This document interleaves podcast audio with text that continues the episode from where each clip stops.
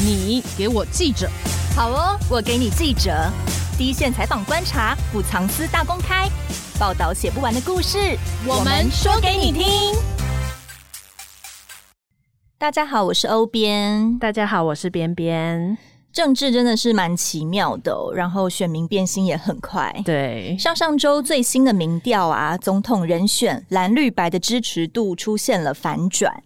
民进党赖清德获得了百分之三十六的支持度，超车冲上第一名。那本来第一的侯友谊则是现在百分之二十五位居第二，柯文哲是百分之十九，也差不多就是两成左右。对，和二月相比呢，赖清德支持度大增了八点五个百分点，侯友谊则是下跌了七点六个百分点。九合一大选后就气势如虹的国民党，怎么才三四个月而已，红利好像就用完了？而且之前本来预测国民党在三月四号的南投立委补选会赢，结果居然输了耶！我觉得他们有点太大意了。那这也是一个警讯。没想到又出现了一个傻眼的东西，就是国民党公布选测会名单，现任立委傅崐萁涉入贿选的台南前议长李全教都入列。嗯，名单上的其他人也其实都蛮有争议的，不只是引发党内反弹，也让对手捡到子弹，攻击国民党就是爱拥抱派系啦、黑金啦。对，那结果因为呃名单公布有很多争议嘛，议所以其实两天后这个选测会又结束了。好。惨哦！难道朱立伦在事前没有想好会发生这些事情吗？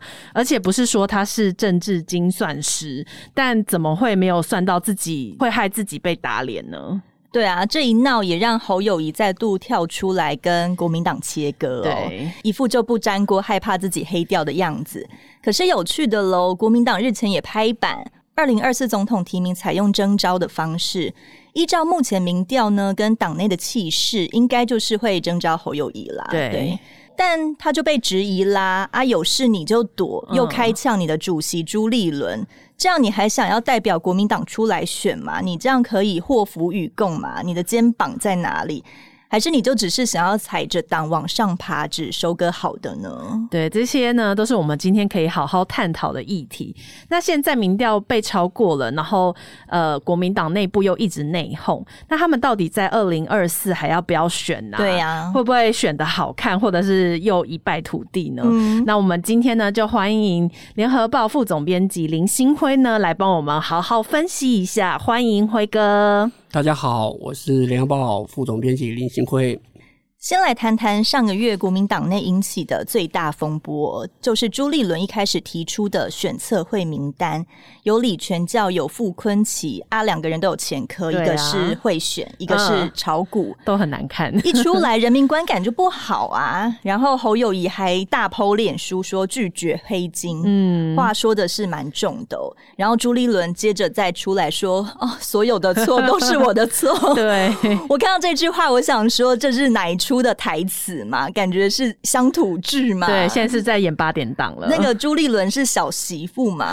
难道朱立伦在找队友的时候，不知道这些人有可能从猪队友变猪队友吗？两个猪不太一样。呃、朱立伦队友变成不知道在搞什么的猪队友。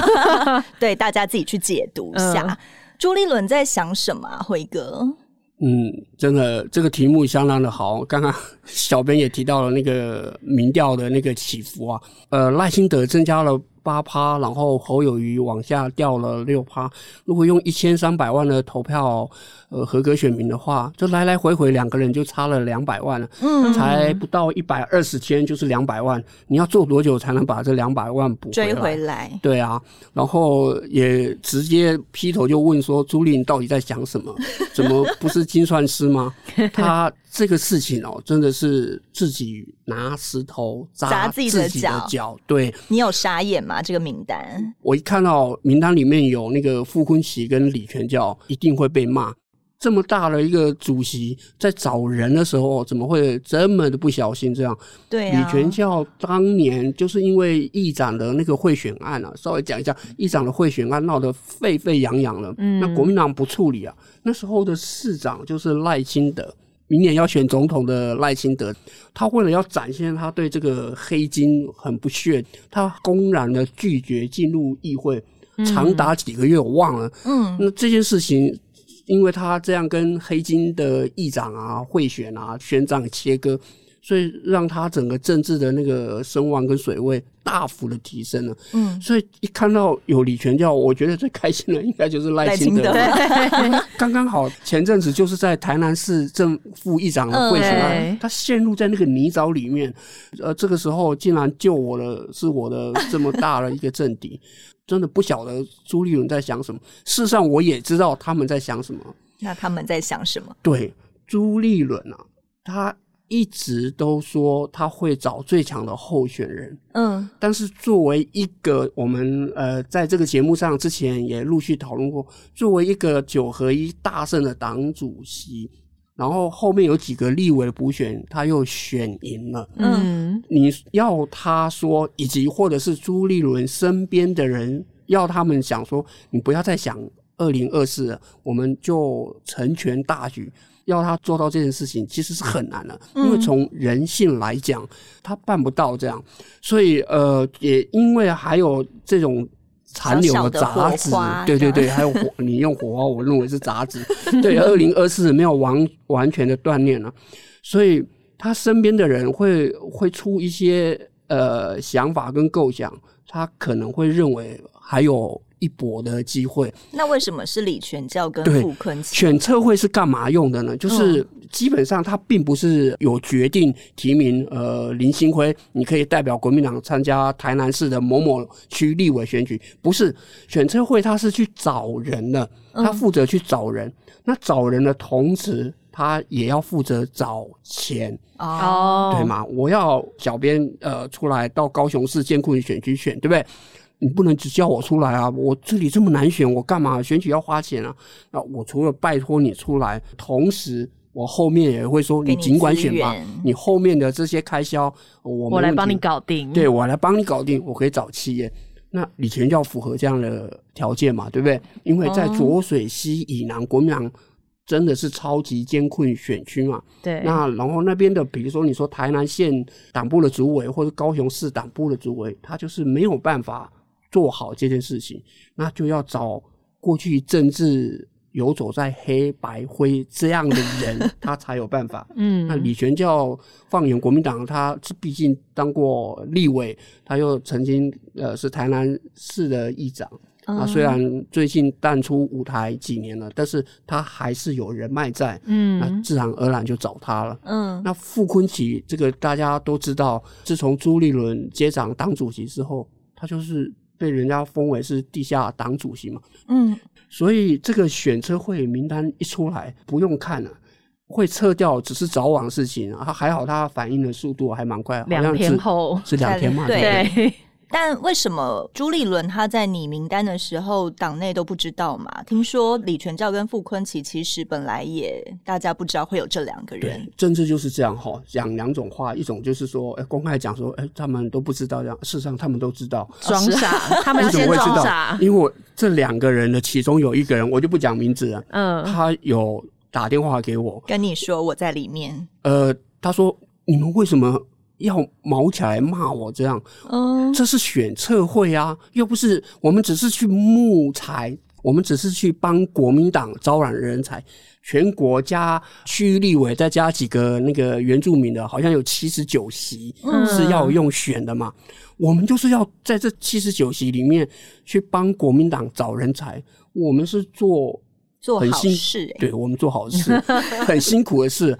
那我就说不行啊，你也要选啊，你也是在这选区里面啊。他说很简单啊，讨论到我的选区的时候，我就回避一下，我就回避 退出来，不要那个。辉哥，你现在这样讲，我怎么觉得我已经知道，我也知道是谁了。对，他就亲自打电话给我，还骂我，我就跟他讲说这个事情。我们媒体如果不批评你们国民党的话，是我们失职，因为你们根本就是在恶搞嘛。你们这个名单开出去，你告诉我谁会接受？嗯、对啊，所以下联合报不骂，随便看网络上就是一片骂，已经不缺了。我们联合报骂的最凶，真的真的，我觉得联合报在这个新闻上。哦作为一个监督，呃，有权利的人，这个部分是做得很好。我们不会因为说我们被被归为是比较亲国民党，对不对？而在这个事件上没有任何的争辩，没有，我们是大力的去骂了一下，甚至他打电话来都想要试图去解释说，他做这件事情就像小编讲，我是在做好事。嗯，对，这不是好事。这两个人一摆进去，如如果真的没撤的话，国民党就可以提前宣布不用选了，哦，直接退出。他们两个人能找出什么样的人吗？你告诉我。对啊，静默者。黑黑对对，对，你选出来就是跟墨墨水一样。但朱立伦不知道这些人的风评嘛，他完全不知道后果。啊、那他这样为什么要让自己被骂以后又缩？因为这些人一定会不断的去跟主席讲说，主席，我做这件事情已经可以达到什么什么什么效果。那他也认为说啊，这个最后我们还会有一个中央选举提名委员嘛，待会我们就会讨论到。所以他只是去找人嘛，过与不过，最后还是有一个比较公正的或比较。社会呃声望比较好的提名委员会来决定嘛？嗯、但问题不是啊！一旦他决定了谁要出来选，理论上后面的那个提名委员会没什么用，就背书嘛，他就是盖章，他绝对不太可能会推翻嘛。朱立伦的意思就是说，反正啊，旁边的人一直在那边推波助澜，我就让你试一下，试一下啊！你看失败了吧？那我就只好出来道个歉，这样、嗯。因为在某种程度上，他也认为说啊，他身边这几个人是在帮他分忧解劳，他会觉得应该会比较省力吧？他还要关注很多其他事情，因为确实哦，选举选举是所有党主席最头痛的事情，因为呢太复杂了。不仅是人的复杂、派系的复杂、金钱的复杂，还有地方上一些关系的复杂，所以党主席最头痛的事情就是在瞧选举人才这件事情上，嗯，让每个人都可以心服口服。对，所以朱立伦在想什么？他可能觉得说这件事情交给傅昆萁、李全嘉，或是，哦，我还没提到，里面还有一个是那个黄昭顺，嗯，高雄的黄昭，这这这这这都。他在他自己的 高雄最蓝的选区都被 干掉了，对，左左营跟楠梓那边好多眷村改建后的是最深蓝的，他都被打败过了，然后年纪又有一点，我不是不尊敬长者，但是他就跟社会跟这个脱节脱节很严重嘛。所以可想而知，浊水溪以南一定又是全军覆没啊！嗯，对。那我们都每次讲二零二四都讲总统嘛，对不对？其实我们之前我有提过，其实明年还有一个很重要的就是立法院的席次嘛。嗯，国民党不要只看总统大选，国民党就算把总统拿走了，如果他的国会哦是少数党嘛哈，然后多数党是民进党的话，这个总统四年啊做不了事，因为对啊，预算还有法案。全部都在立法院，院对，他的政令是出不了总统府，出不了行政院的，所以国会的席次是相当相当的重要。朱立伦要把这个事情跟总统选举要一并的考量，他不能只看总统选举那一块。那现在选策会废掉了嘛？嗯，改成立了中央选举提名委员会，现在看起来好像就。台面上正常很多啦，就找了四大直辖市长啊，侯友谊，呃，台中市长卢秀燕，桃园市长张善政，台北市长蒋万安都在里面嘛。嗯，那其实一开始这么做好像就好啦。从选策会到现在中央选举提名委员会，而且像之前侯友谊，大家。都知道他最强嘛，可是他也不在原本的选策会名单里面，那现在才加进来，嗯，这样子的选战逻辑是有改变了嘛？朱立伦算是换了一个方向。对，选策会出来之后，侯友谊在脸书反对这件事情嘛？对，刚刚没有提的就是，哎，侯友谊为什么这件事情他反应相当快？当然，他有他的幕僚有政治敏感度嘛，就是很黑、很争议的人在里面。除此之外，其实这几个人呢、哦？他们基本上是反侯的哦，是啊，这一群人都是他们不完全支持侯友宜选总统的。嗯哼，那所以他也嗅到了说，一旦这个 对选策会，虽然他不是总统提名拿到管理，但是他去找的一群人，如果是跟他气味相投了，不是地方有好几个议长也讲说，哎，朱立伦适合选总统嘛？国民党的几个议长，他如果是找这样的人进来的话，那到时候。党内就会有涌珠的声浪跟拱喉的声浪，嗯，所以他也嗅到说前面的绊脚石先拨开。如果这个选车会不马上处理掉的话，他将来他不是希望走征召路线嘛？嗯，可能到时候就会有很多奇奇怪怪的案子说，说啊要先协调啊，要办初选啊，怎么之类的。那侯友谊就会就被卡住了，就会对他很不利嘛。对对对，所以侯友谊会在脸书呃发表那样那样一个措辞强硬的文章，其实呃他也嗅到了说，哎，他想要进入总统大位这条路上又出现了新的变数，嗯，跟新的石头。嗯这样是聪明的吗？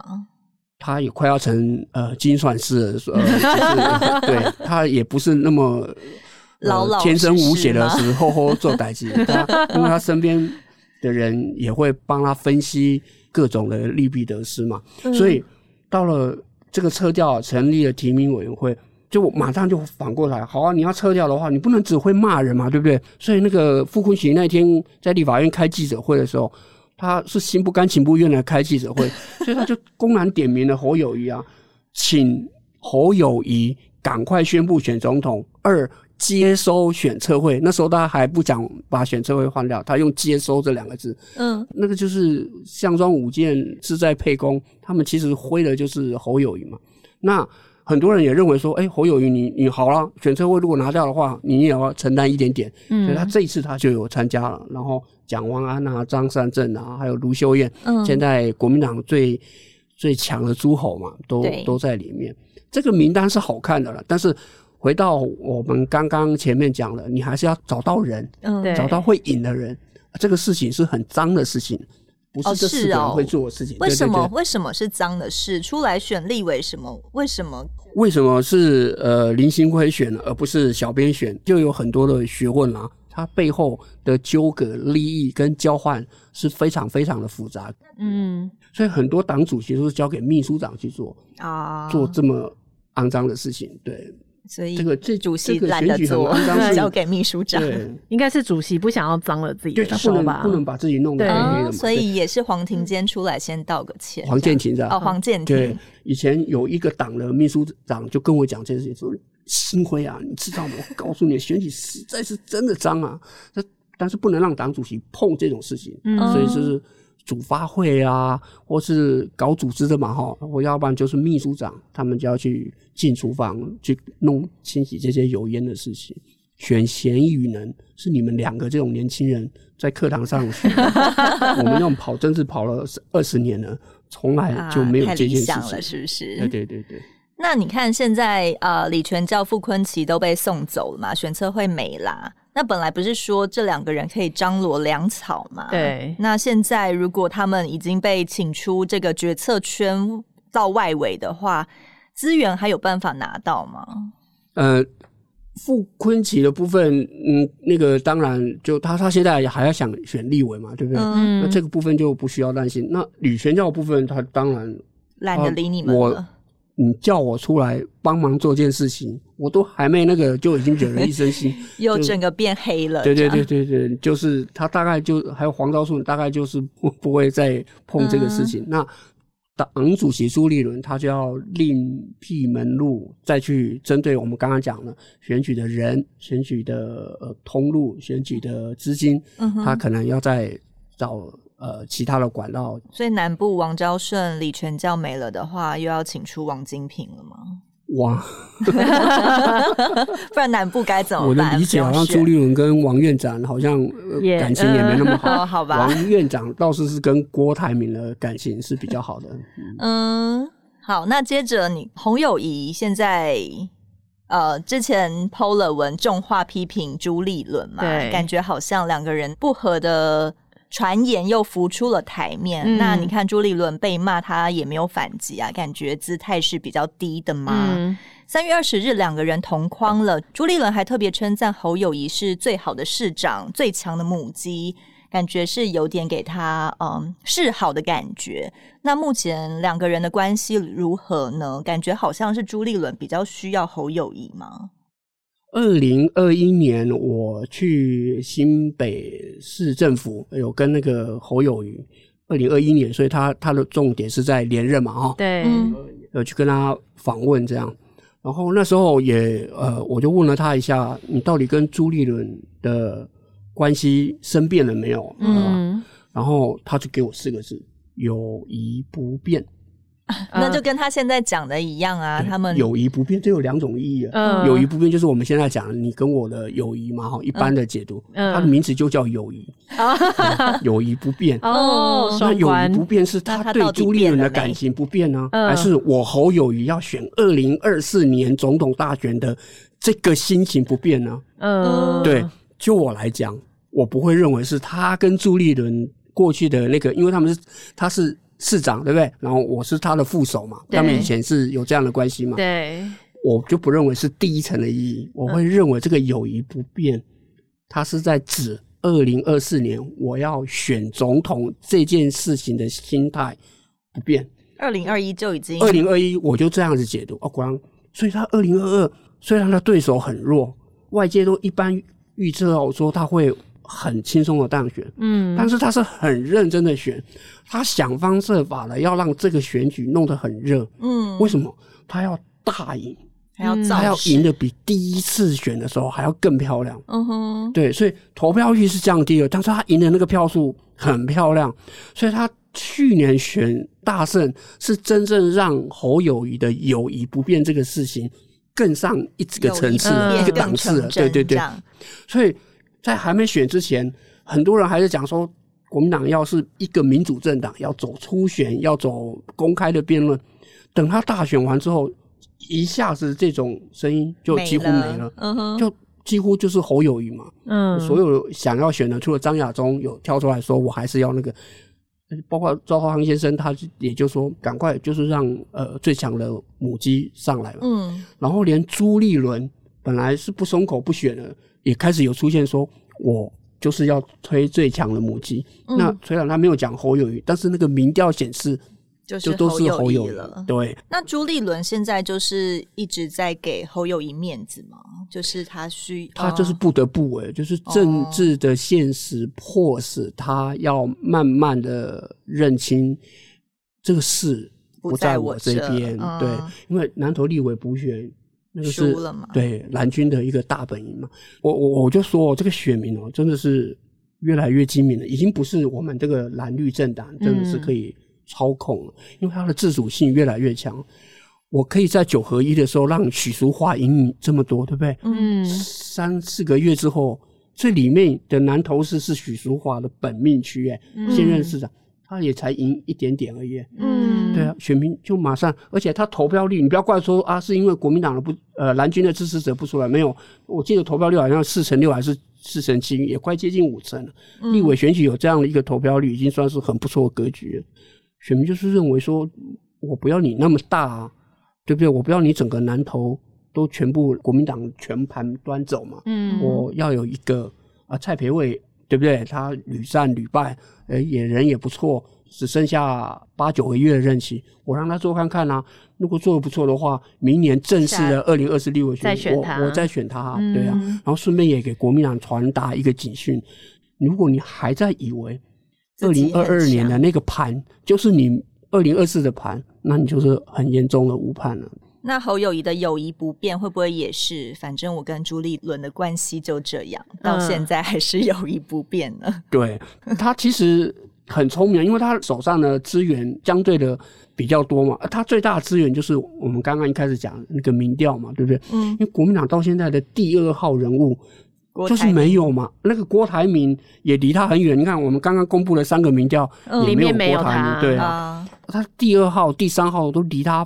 输他非常的远，所以呃，侯友谊是坐着可以等着让被人请出来，对对对对对，就是让人家把轿弄上来。那很多听众都不懂啊，都为什么非要征召呢？因为征召就是党需要我，嗯，国家需要我，嗯，人民需要我，嗯，好，那我就没有推辞的理由，对对对，我也没有落跑国家服务，对，我也没有落跑市长的理由嘛，对不对？因为我被征召了，嗯，所以这是他侯友谊他认为他选总统的最好方式，而且我刚刚讲了嘛，明年还有一个立委选举，嗯，你在野党要如何让国会席次极大化这件事情，这不是侯友谊可以做，因为他不是党主席嘛，嗯，这是朱立伦要来做的事情啊，这也是一个浩繁的政治工程，这个部分我看样子好像到目前为止都没有进行。这个事情如果处理不好的话，其实总统大选，呃，国民党会选得碍手碍脚的。嗯，嗯，那郭台铭也在等国民党一个办法嘛？他现在端出征召这个办法，是郭台铭也可以接受的吗？对，喜欢的吗？那他不是党员嘛？他也可以被征召吗？呃，那个。朱立伦好像党中央那边有讲嘛，他说这个我们会用征召最强的人嘛，啊，这个征召他说没有排除郭台铭这样的一个角色。郭台铭在几月？现在是是呃四月了嘛，哈，那个在上个月的时候，他不是去东华北路去看那个王金平吗？嗯，对，那时候他是想说他第一，他如果要选，他就是用国民党，嗯，哦，但是。他要回国民党的那个程序，党有党的规定嘛，要走。第二个，他说他不排除，如果回到国民党的话，他是不排除参加初选，就是比民调这样。嗯，好、哦，所以他为什么会忽然觉得说，哎、欸，他可以用民调来决定胜负？因为他自己啊，有委托了呃民间的民调公司做了一系列的呃民调，这样，然后他就把这个民调呃也拿给了王金平看，嗯、他说你看看。两个人比，三个人比，都是郭台铭第一。哇，嗯、郭台铭就认为，他就认为说，他如果即使是比民调的话，他也不会输给侯友谊。但他现在最新的民调根本也没有他耶，那他自己的民调却都是他最赢。做的民调，所以第一，这些民调公司的精确度跟准确度在哪里？这个我们要打问号，嗯、对不对？第二，他的抽样还有这个方法，我们也都不知道。嗯、所以。郭台铭的那个民调是他自己的，可是，一般呃新闻会报道了其他的民调里面，他就是一直不高啊。嗯，所以他最近也比较呃安静，没有声音了。对，因为他也渐渐的 认清了那个最强的母鸡，不是他这样，嗯、是那个新北市长侯友谊。但事实上，侯友谊跟郭台铭的私下的交情还算是蛮不错的，因为他是新北市嘛，哈。然后那个郭台铭，他不是每次都会去那个板桥一个那个妈祖庙去拜嘛？嗯、他的企业也是从土城发迹的嘛？对，那他们两个有可能可以整合成一组人马吗？重点来了，郭台铭是不可能当副的嘛？对不对？哦，哇，哇，总裁呢？对，总裁都霸道了，有那个软的总裁嘛？嗯，所以他不可能他要做主这样。侯友谊，哇，民调这么高，你叫我做副的？这也很怪嘛？对呀，两个都想做正的人就不可能当。假设这一次国民党没有征召郭台铭的话啊，因为上一次郭台铭就暴怒嘛，这一次国民党要怎么避免又让郭董生气气呢？他应该没办法暴怒啊，那个他他已经不是国民党党员，而他也还没有回国民党，那暴怒。呃，一般的选民就会认为说是一个企业家就是讨糖吃，对，就发脾气这样，嗯、就就发一顿大脾气这样。郭台铭确实是一个成功的企业家，嗯，但是我们一般的市井小民看他的企业，就是他这家经营企业，他的那个认知不是人们心目中像台积电那样、嗯、哇。这么的正向，对不对？然后他的领导风格，嗯、第三，他跟中国大陆的关系关系太好了。其实哦，民进党对国民党要推哪个候选人来选总统，他们最希望的就是国民党推郭台铭，比较好打嘛。因为他跟大陆的连结太根深蒂固了。嗯哼，民进党不必打什么呃那个什么芒果干啊，不必打那个什么抗中牌啊。自然而然，选民就会投不下去嘛。除非你毅然决然的把你所有的企业在中国做一个中国大陆做一个很深的切割，那不可能啊！他养那么多人，怎么可以？嗯、对他跟呃对岸的关系，就会是他的一个选总统这个事情的大罩门啊，他没办法。嗯，再加上他的领导风格蛮恐怖的，他会不会是台湾的川普啊？我不知道，但是 但是。美国的川普还有，因为他是三权分立，对不对？嗯、他还有国会、司法这种另外两权可以制衡他嘛？对，他们还有很相对左派的那个媒体会去监督他嘛？所以川普虽然很嚣张跋扈，基本上还是有一个很强而有力的监督的势力在嘛。那郭台铭反正现在不是党员嘛，如果没有征召他，他就是安静的默默淡出嘛。但对国民党来说，呃，需要郭台铭这个人的资源也是很重要的嘛。就是即便我最后还是没有找郭董来选，但我可以拉拢他，因为他毕竟之前捐疫苗嘛，形象也变得很好啊。那说不定郭台铭登高一呼，又可以拉拢喜欢郭董的粉丝等等的，一起支持国民党。我们假设，如果郭台铭完全就呃被。排除总统的那个呃游戏行列的话，嗯、他能帮上忙的应该有限了。对，嗯、那他愿不愿意帮忙，这又是另外一个层次的问题啊。他愿意帮到哪里？比如说呃，因为他不是选嘛，他又、嗯、他又不可能说啊，我选上我给你当行政院长，嗯、对不对？他如果在总统选举这个进组的行列，他是完全被剔除的话，我觉得他就是在这场选举，他就会没有他的角色啊，嗯嗯、就是再回去经营粉团、嗯、退休什么的。退休，他应该不会退休吧？在政治上可能稍微退休这样。对，退居幕后，政治就要完全断锻炼，对，要放下了，嗯、就可能不会有第三次了。呃。也不难说，我也觉得难说。他也很老嘞，他不是对啊，在选地上是。哎呀，而且听说他的太太都反对他，他那个太太啊，就反对他从政，因为就要被检视嘛。嗯，你想想看，郭台铭当总统，财产申报几个亿。就会放大镜看得很清楚，不必放大镜了，那个亿太大，大到你不需要放大镜。然后之前在富比试可能是比较概率的嘛，那如果财产申报搞不好就更清楚一点。对啊，然后他的夫人 也要一并嘛，对不对？嗯，不是有很多那个除了存款啊，有家证券，还有珠宝啊，还有什么房地啊？啊，回去翻仓库都累这样。对，所以很难啊，我觉得他他很难。嗯，那现在征召侯友谊最适合的时间点大概是什么时候啊？四月、五月还是之后？我认为不会拖到六月了，会稍微再往前一点，因为时间也不容拖了嘛。那个赖清德已经就定位了，对不对？对。然后他就在整顿他自己的部队嘛。那同时他又是党主席，对不对？然后他也开始在布局那个立委的选举。你看看他都在做，嗯，所以。就像打经典赛一样，我们都还没开始热身赛，他已经已经进入到准可以正式比赛的那个状态了，动不动就什么先发投手、中继跟那个后援。都已经排好了，球球数可以投一百六、一百七了，他都已经排好了。嗯，对啊，所以这个选举国民党必须要快了，因为。我们在这个节目，我们之前就有谈过了嘛，说二零二四的选举是一个全新的战场，我们不能再用二零二二来选。二零二二是有二十一个候选人嘛，对不对？嗯，一线一线的这样打，但是总统选举就是两个人、三个人在做做对决嘛。嗯，那你只要你把历届的选举的那个数据啊。摊开来自己看就好了。我们先不要管什么外在的环境因素、两岸的因素、美国因素，我们都不要管这个事情，就光看那个选举数字。国民党很奇怪哦，国民党即便是在他执政的县市，一旦遇到了总统大选，嗯，他在台中以北，他就是赢的不够多，嗯，可是浊水溪以南，他就是输的超多，对。光是这样一对一，嗯，我们不要讲有第三组人员，一对一，国民党都不见得会赢赢。即便是你看看，他二零二二执政的先是拿了十三还是十四席，对不对？嗯，已经超过三分之二了。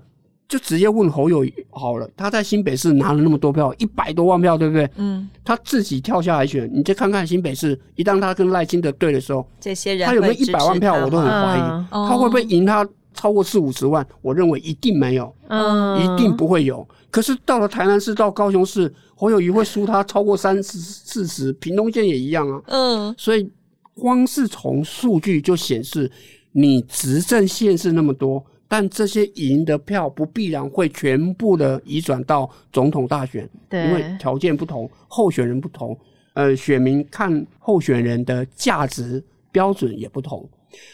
二零零四年连宋啊，连宋组合，他整合了一个在野党嘛，因为宋楚瑜他这种，他也可以像柯文哲一样说，我要再选一次啊，对不对？嗯。但以他二零零四的宋楚瑜，他一定还是有十趴的能力嘛，虽然已经没有办法像第一次两千年选的时候可以拿到三十六趴，但他一定还有十趴能力。好，anyway，他就把它整合起来了。但是你看。当年的台北市长是马英九，嗯、当年的桃园县长是朱立伦，当年的台中市长是胡志强，嗯、连宋跟扁在这三个选区，这三个选区都赢得非常的少，哎，哦，非常少，就是没有一不是他们这三个马力强，没有很认真的辅选。第二就是选民就认为说，当选总统的时候，我就有一种我总我市长可以投你马力强。那我总统我就不要啊！我为什么一定要投连宋？嗯，我可能要投陈水扁，比较年轻也比较酷啊。嗯，就是这个意思。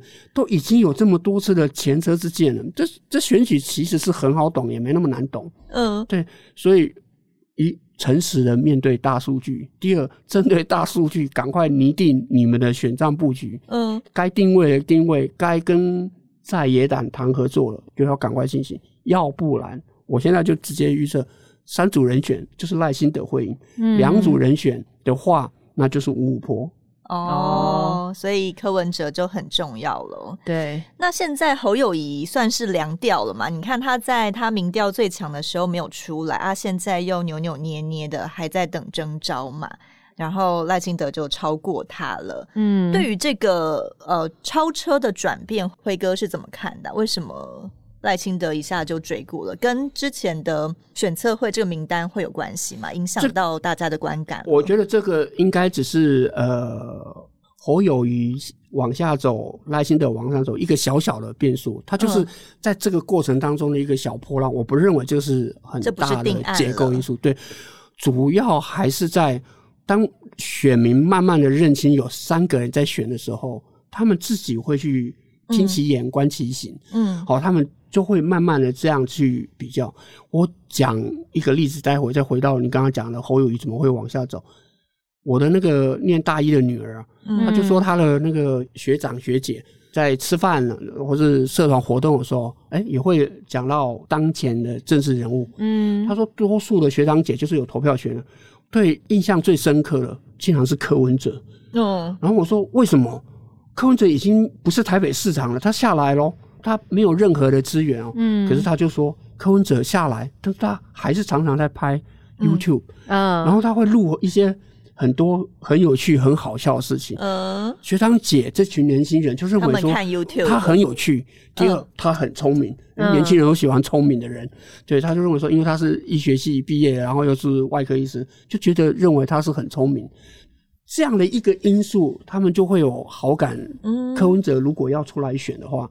他们是会投的，嗯，所以这就是你看我们刚刚看的那个民调，他为什么有那么高，高达高达到可以可以左右这个，对，嗯，可以左右到是赖赢还是侯赢的一个水准。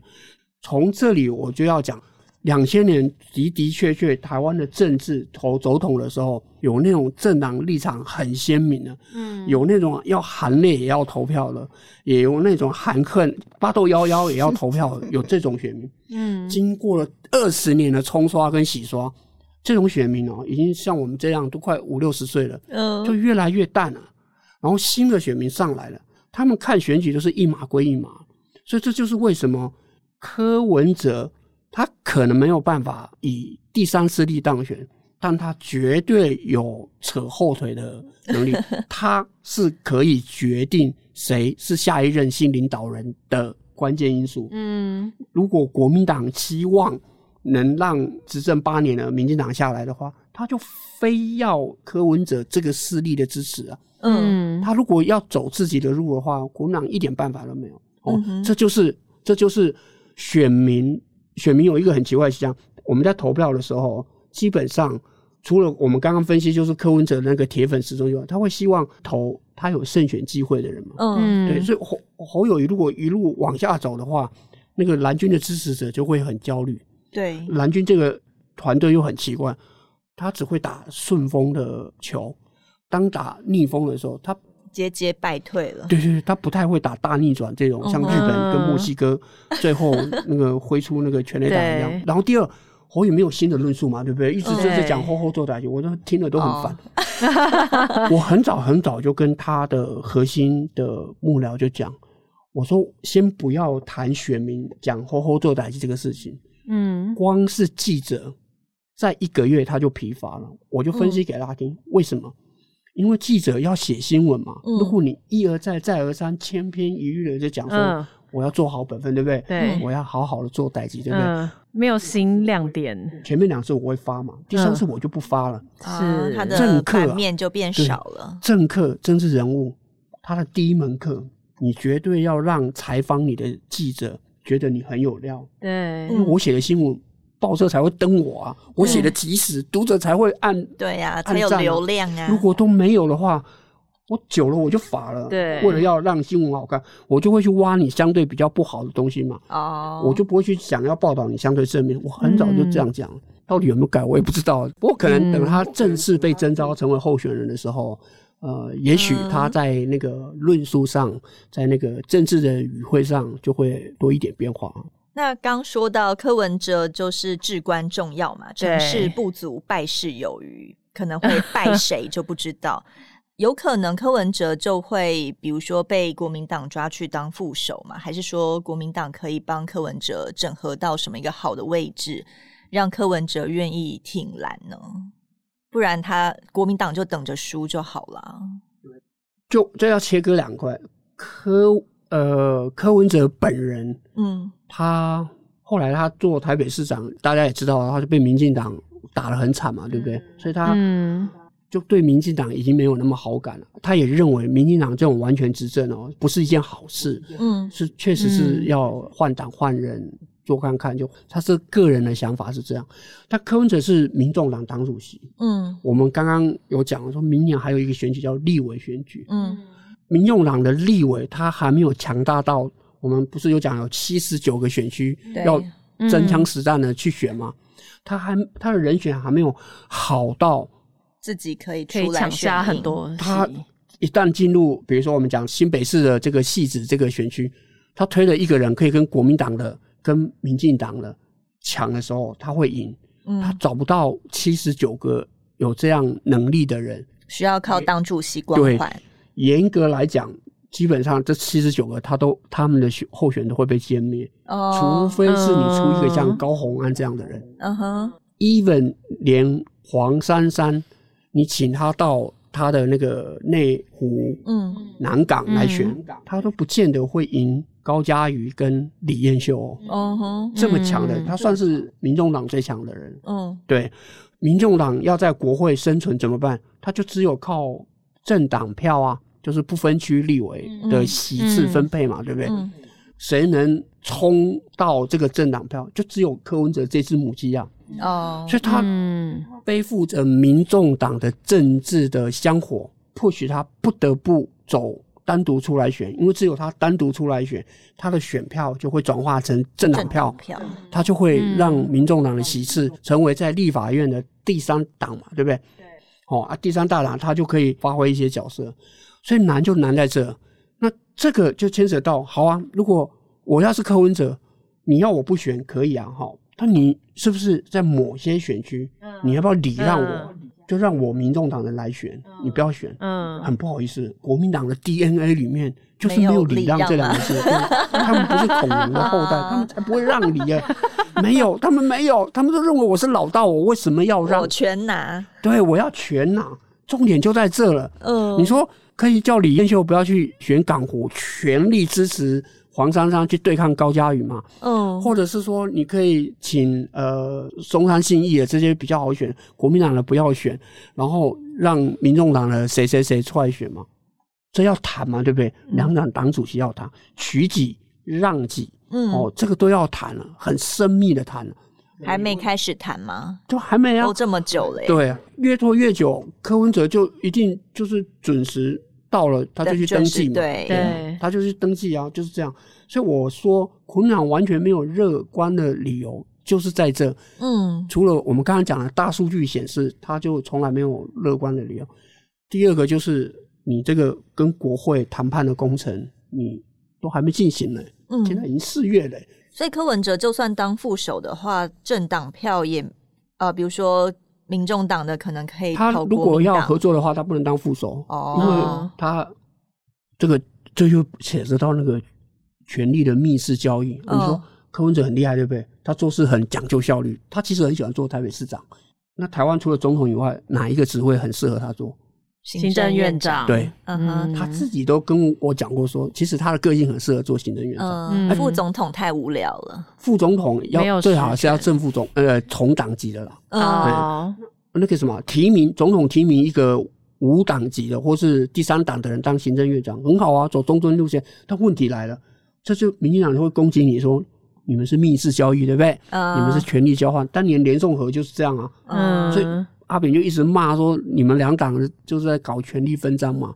所以选民买不买单，就有另外一个就是看风向倒在哪里。对，所以他如果要合作的话，就只能给他行政院长的这个位置。可是行政院长很大哎、欸，嗯，所有的经费预算法案都在他手上，国民党会。心甘情愿的把这么重要的位置给，这么肥，对，这么肥这么肥的位置，所以他可以给你立委，但是行政院长他，我不认为他会让后面很多很多的问题。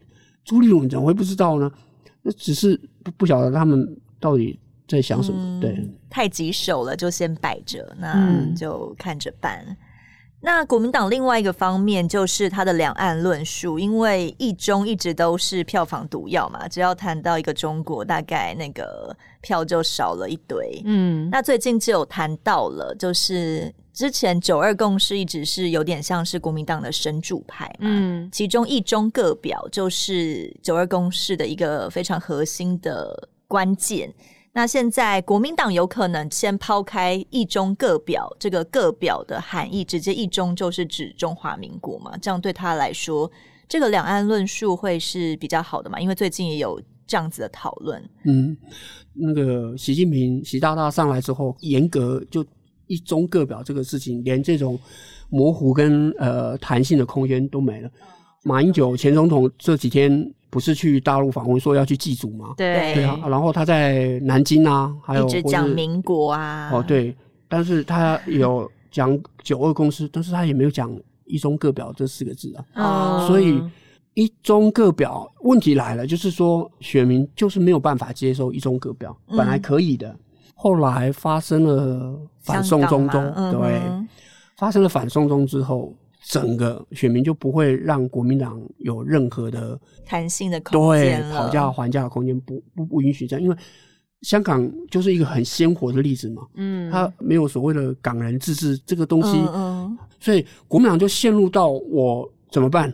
我如果一直坚守的这个九二共识一中各表的话，我一定没有办法开拓新的票源，嗯。这是一个很现实的问题，所以他们就不断的在想说，哎，两岸的论述要怎么调整？这样有人提到说什么宪法九二啊，因为他比较聪明，他讲宪法的话就是中华民国宪法嘛，嗯、我们一定不是讲中华人民共和国宪法，但是这里面就没有一中各表，对不对？他就用宪法九二、嗯，对，选总统必然呢就会碰触到国家定位、国家主权，嗯、呃，两岸关系。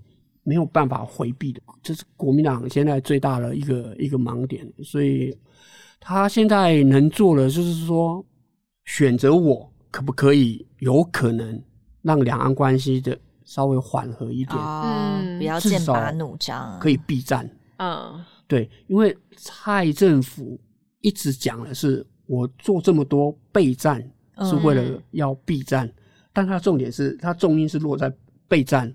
跟美国买了很多武器，对，对不对？对。然后跟美国走很近，然后也跟日本走很近，对。可是他越这样走，就越激怒那个对岸隔壁的恶邻，对，我们叫大恶邻。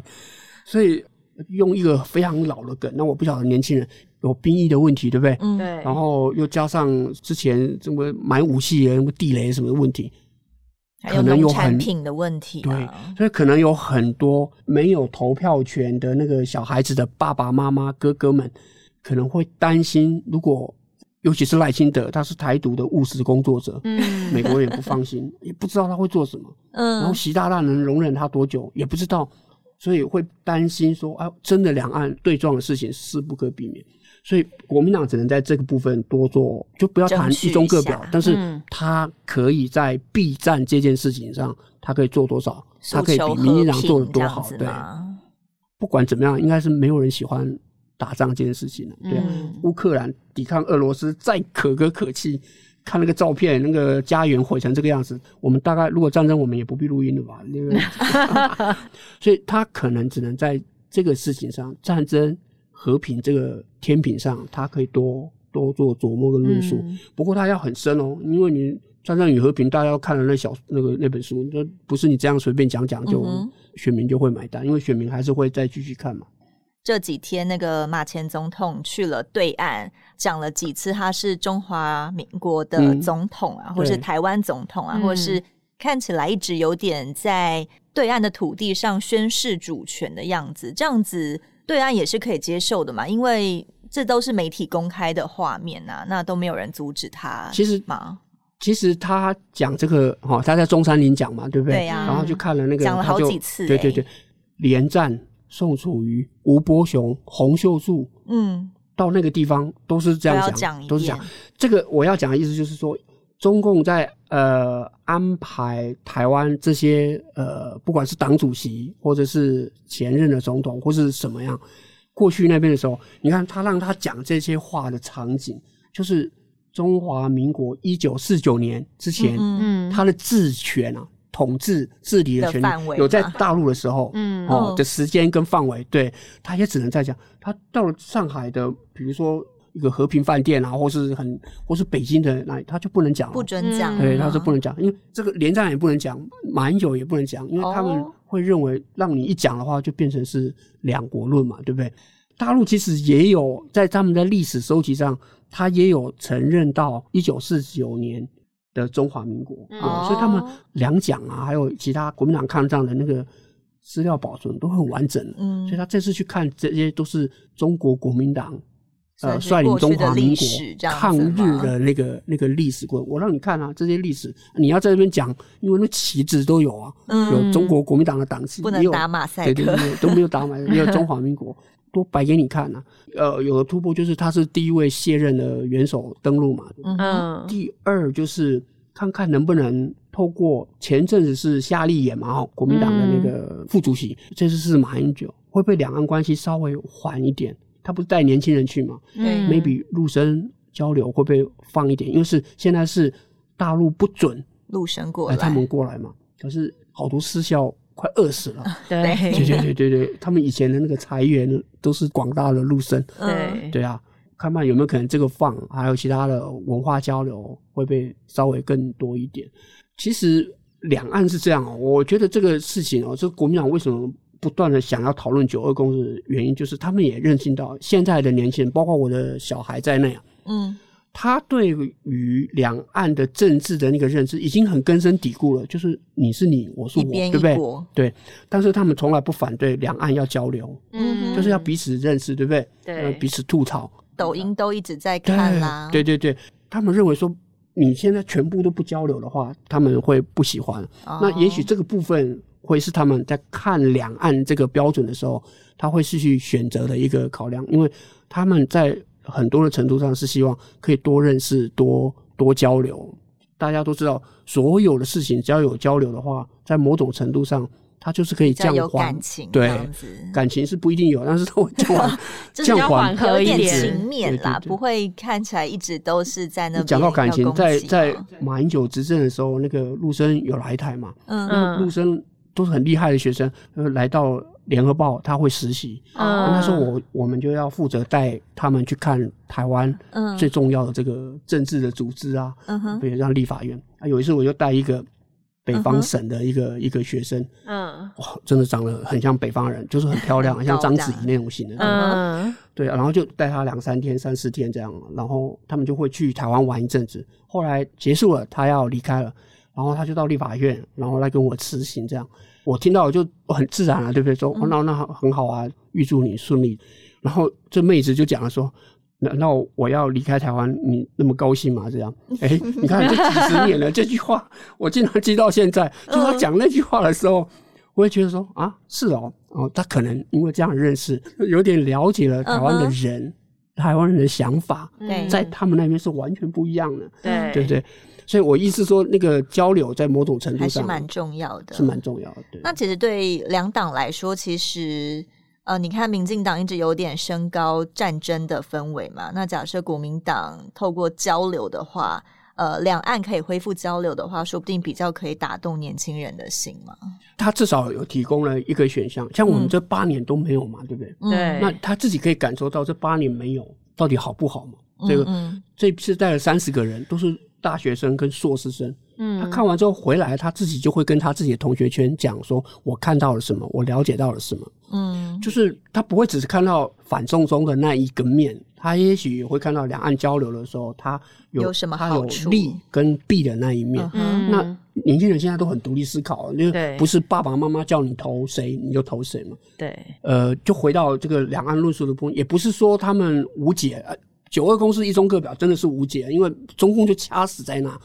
但是你要换另外一种方式去讲你的两岸论述，就就落实到跟我们的生活。的连接度有相当嗯密切的那一部分，对对对年前的东西，永远不交流。李登辉那么恨那么台独主义者，两岸也那时候也没交流，可是他都会派密使跟对岸大陆接触，嗯，因为他知道不接触很危险啊。嗯，连李登辉都做这件事情，那蔡英文怎么可以八年都不交流？蔡英文完全没有密使吗？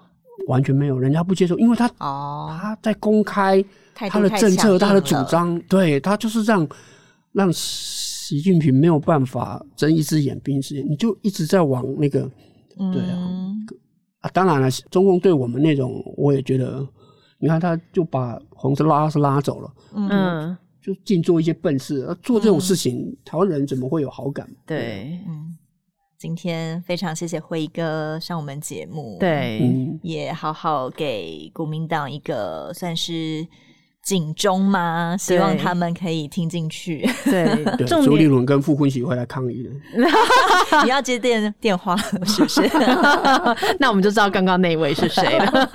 好的，对，那因为我们这一次这个礼拜是谈国民党嘛，对那我们下个礼拜就会来谈谈民进党了。嗯、也希望所有观众可以继续。呃，锁定我们的节目，对，然后还有联合报数位版也有二零二四相关的新闻，包括大选跟立委，没错，对，也是分析的很精彩。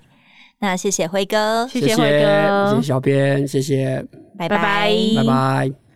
更多精彩的报道，请搜寻 VIP 大 U 点 com 联合报数位版，邀请您订阅支持。